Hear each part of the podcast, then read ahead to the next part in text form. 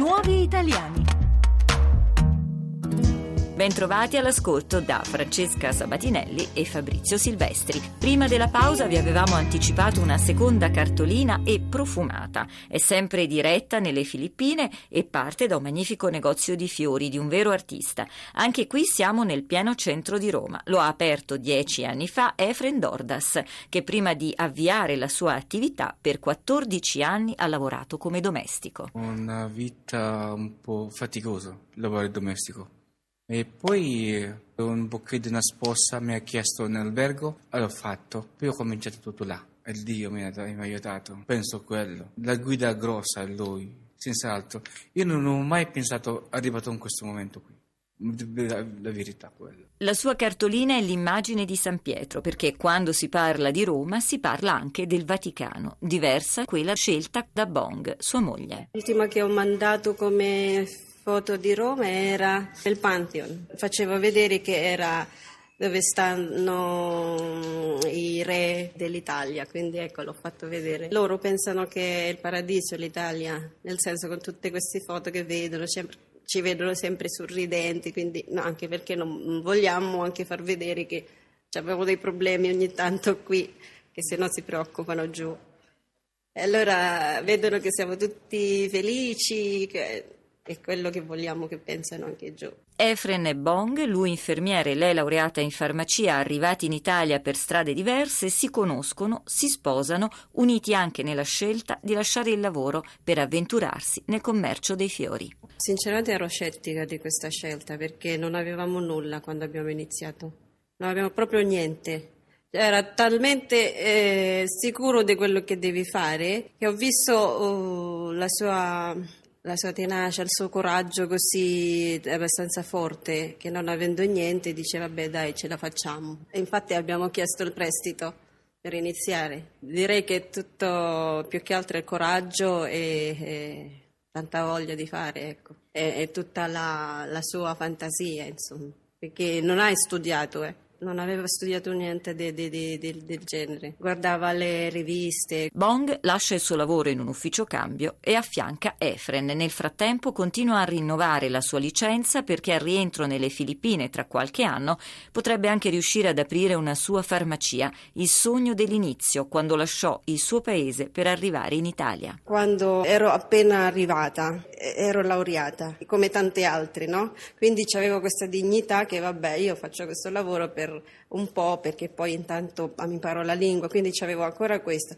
Poi dopo, diciamo, perché ho fatto forse tre anni prima che poi sono riuscita a fare altri lavori, facevo um, eh, aiutante di un amministratore di, di, condominio, sì e no domestica, perché poi mi faceva fare delle cose di computer, la sua segretaria, ma allo stesso tempo la sua golf dentro casa. Dicevo, e eh, vabbè, Purtroppo non c'è niente da fare. Noi ci vedono così e che dobbiamo fare? Lì in quel periodo ero un po' diciamo più timida, cioè mi vergognavo neanche a parlare con gli altri, mi, mi, mm, cioè non socializzavamo nel senso perché ci mettevamo da parte. E poi dopo poi abbiamo fatto questo, come se ci abbiamo avuto questo senso di uno di voi, nel senso siamo integrati abbastanza meglio, diciamo. Torniamo ad occuparci dei nuovi italiani. Quali sono le difficoltà maggiori per un migrante che arriva in Italia?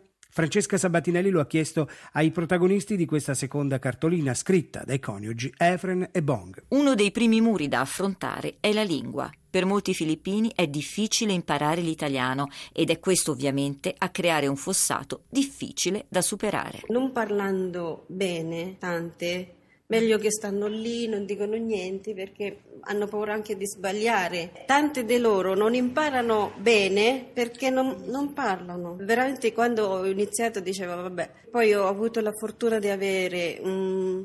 Il primo datore di lavoro era una professoressa de, della scuola media, ma era già, insomma, l, l, era anziana, quindi stavo con lei tipo sei ore al giorno, da lunedì a venerdì. Cioè, proprio sono forzata a parlare con lei. Era una fortuna anche perché sono stata con questi italiani veri. Non mi hanno insegnato la romanaccia, che è tutta un'altra lingua. che tanti dei miei eh, connazionali parlano il romanaccio, non parlano italiano, perché è quello che poi hanno sentito e non, non, sanno neanche che quello è un'altra lingua, non è quella italiana giusta. Ringraziamo Efren e Bong per aver condiviso con noi questa bellissima e profumata cartolina. In base ai dati del 2014 pubblicati dal Ministero dell'Interno, in Italia sono regolarmente presenti 3.874.726 cittadini non comunitari, di cui 165.783 sono filippini. Come sono cambiati i flussi migratori? Lo chiederemo tra poco alla dottoressa Paolita De Mesa, mediatrice culturale.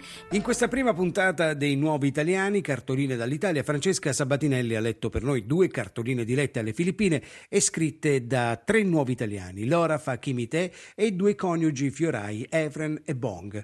Ma come sono cambiati i flussi migratori nel corso del tempo? Lo chiediamo alla mediatrice culturale dell'Associazione Orizzonti di Padova, la dottoressa Polita De Mesa.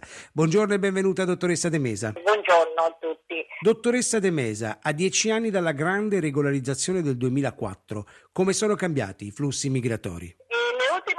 Anni l'Italia è diventare luogo di immigrazione e sono migliaia di persone che causa economico-politiche sono approdare la nostra penisola. Il motivo per me sono molteplici. Il primo dei quali è il luogo posizionata eh, nel mezzo del Mediterraneo.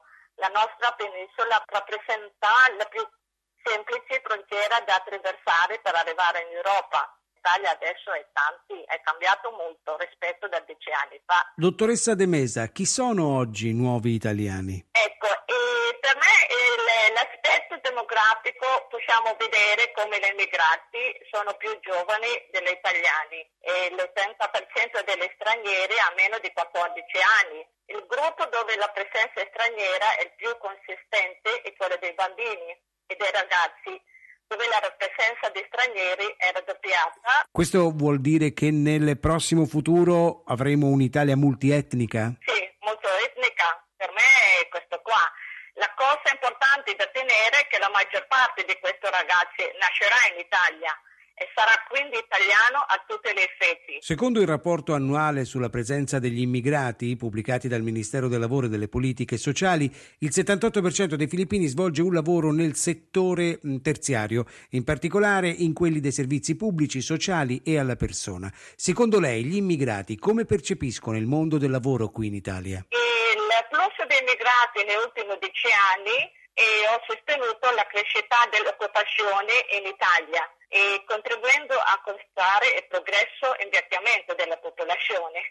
Gli stranieri hanno un tasso di occupazione superiore a quello degli italiani. La maggior parte della manodopera straniera va a coprire quel buco rappresentante del lavoro a più basso reddito, considerati umili in genere più faticosi degli altri. Da tanti anni l'Europa si interroga sui flussi migratori, senza però far comprendere al cittadino il vero significato della parola integrazione. Dottoressa De Mesa, secondo lei cosa vuol dire in sostanza integrazione?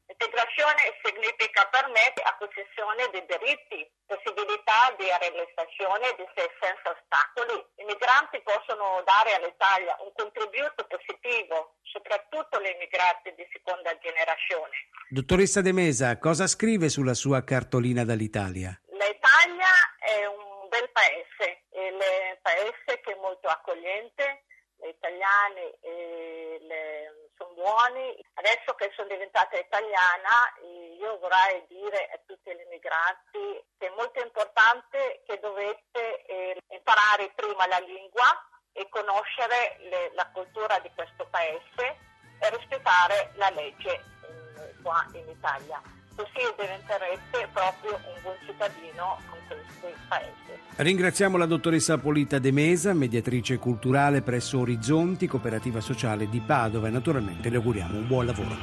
Delon è il nuovo disco di Sacri Cuori, un lavoro più italiano e allo stesso tempo più internazionale del gruppo. Il disco segna anche il debutto della straordinaria voce di Carla Lippis e con loro siamo arrivati al termine di questa prima puntata dei nuovi italiani italiani. Francesca Sabatinelli e Fabrizio Silvestri in studio e Davide Verticelli in regia vi danno appuntamento a domenica prossima alle ore 11.05 sempre qui su Radio 1 per condividere con voi altre cartoline dall'Italia scritte dai nuovi italiani.